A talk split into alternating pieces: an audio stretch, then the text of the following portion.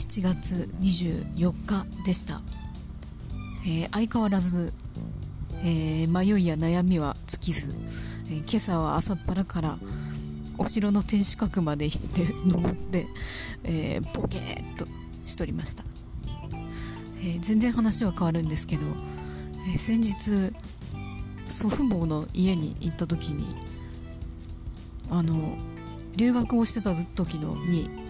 送りつけたはがきが出てきまして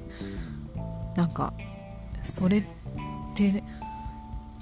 に過去の日記よりもなんかものすごい恥ずかしくて、えーはがきに書かれた文面を直視することができませんでした。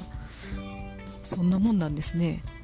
なんか自分に当てたものより人に当てたものの方が恥ずかしいという現象。それはちょっと面白かったかなという感じです。